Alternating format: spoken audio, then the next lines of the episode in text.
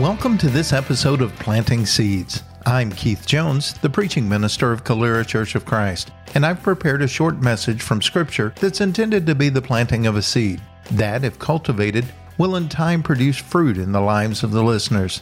Now, let's get started.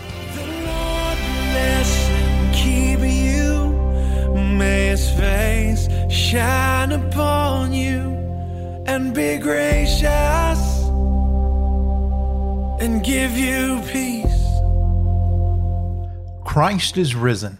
He is risen indeed. Hallelujah. From ancient times, Christians have greeted one another, especially in the spring of the year, with this reminder that Christ indeed has risen from the dead. In this episode, we'll look at Jesus' resurrection and contemplate the reaction that that should spur in each of us. If you have a Bible with you, turn to Matthew chapter 12 and follow along while I read beginning in verse 38. Then some of the scribes and Pharisees answered him, saying, Teacher, we wish to see a sign from you. But he answered them, An evil and adulterous generation seeks for a sign, but no sign will be given to it except the sign of the prophet Jonah. For just as Jonah was three days and three nights in the belly of the great fish, so will the Son of Man be three days and three nights in the heart of the earth. The men of Nineveh will rise up at the judgment with this generation and condemn it, for they repented at the preaching of Jonah, and behold, something greater than Jonah is here. In this section of Scripture, Jesus is talking to scribes and Pharisees who are challenging Jesus to prove he is who he claims to be. Jesus told them that their request was not genuine and that it came from an evil place. So he would not give them a sign except for one the sign of Jonah.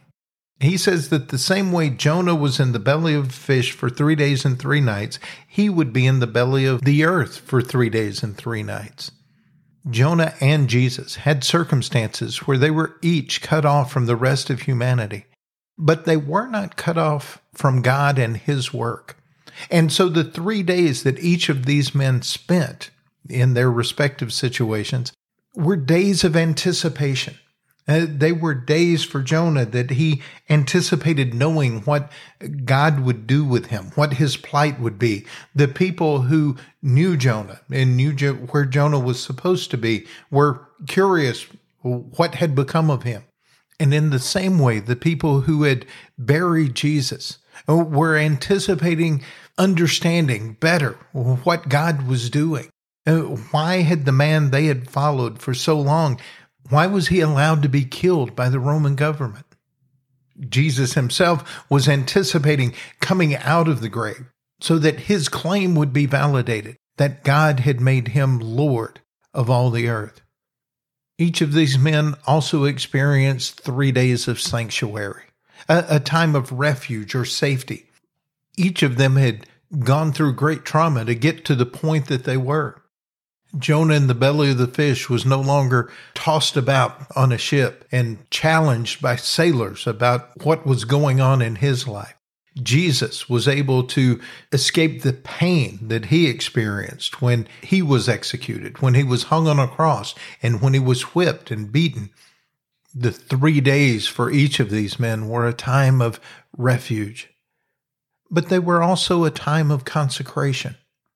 Consecration is one of those churchy words we use that we may not always bother to think about its meaning, but it literally means to be set apart for a special purpose.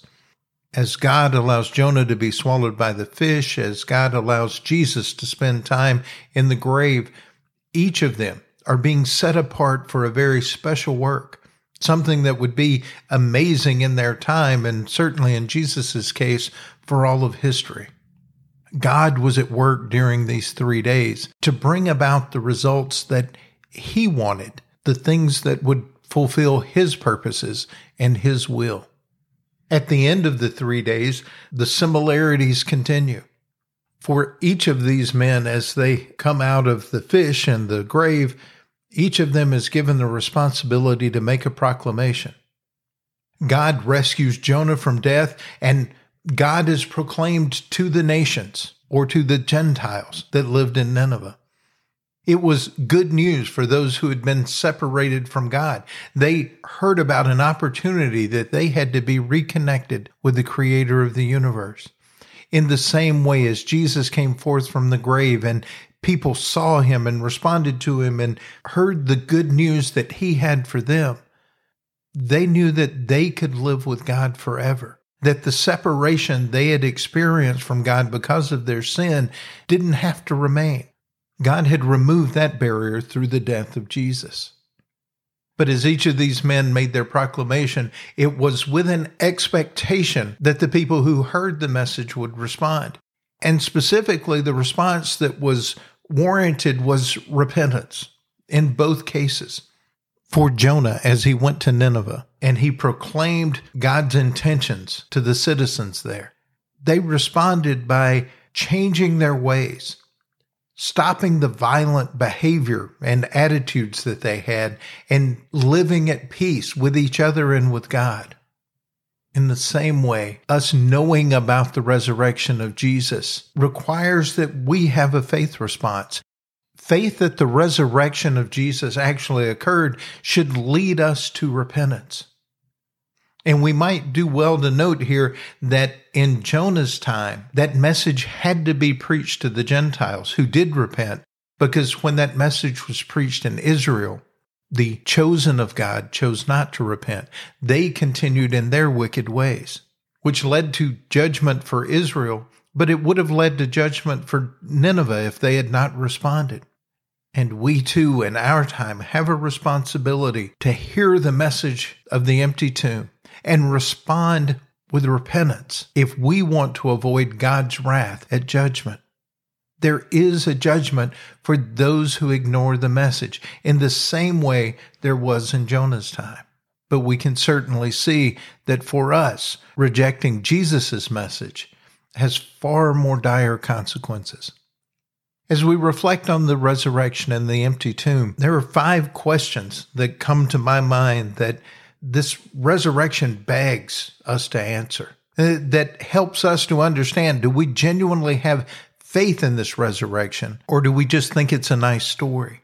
It gives us the chance to evaluate our lives and determine if we have truly repented in response to the resurrection of Jesus from the dead. The first question that comes to mind is What will be the center of my life?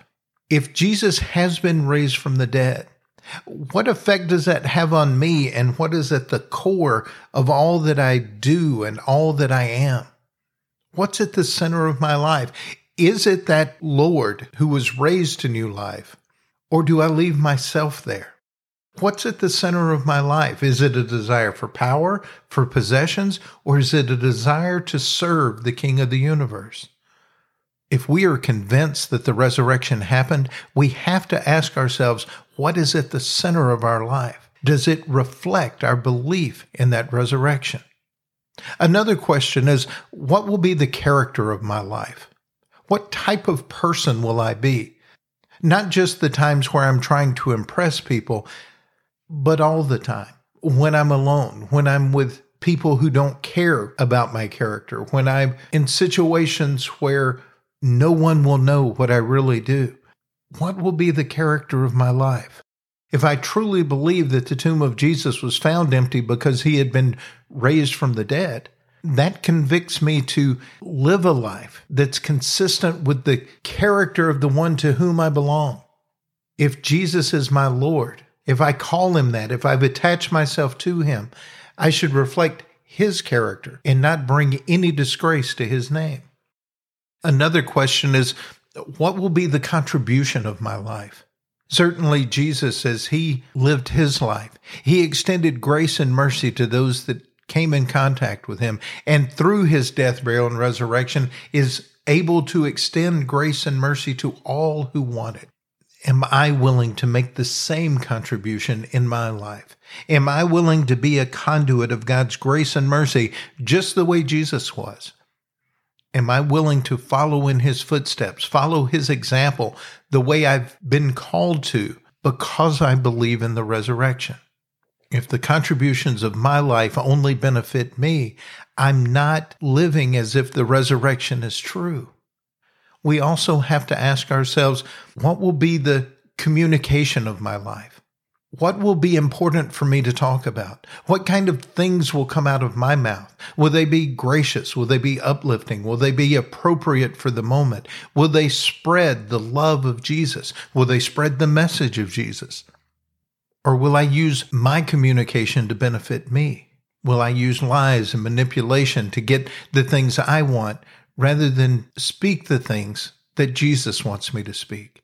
Will I use my words to be harsh and hateful to those that I don't agree with or don't like? Or will I see those people as folks who deserve God's love? And will I use my words to share that with them? And the last question is what will be the community of my life? Who will I be hanging out with and why? Uh, what type people will form the community uh, of my life? Will it be people who believe in the resurrection and are wholly changed by that and devoted to following in the footsteps of Jesus, which put me in the path of people who are marginalized and outcast and sinful and hurting and in desperate need of salvation? Or will I isolate myself with groups of people who think just the way I do? And make sure that our communities bless and benefit us, but have very little to do with the outside world. These questions are important. They show us the direction or the path that we're on for our life. We'll either see ourselves as living out the purposes of God or living out selfish purposes. The meaning of the word repent is to change course or change direction. Literally, you're on one path, headed in one direction, and you change to a different course. It, it takes a change of mind, a change of attitude, and a change of actions. It puts us on a completely different path. And so, all the questions that we've mentioned here today are important to help us understand whether or not we've actually changed paths or not. Are we on the path that Jesus opened for us at his resurrection? Are we still on the path that the world has charted for us? One of those paths leads to eternal life, and the other leads to destruction. I'm convinced Christ is risen. He is risen indeed. Hallelujah. Thank you for listening. You can find more of these messages on our website, CaleraChurchOfChrist.org, or subscribe to the podcast on your favorite podcast app. You can also like us on Facebook and follow us on Twitter.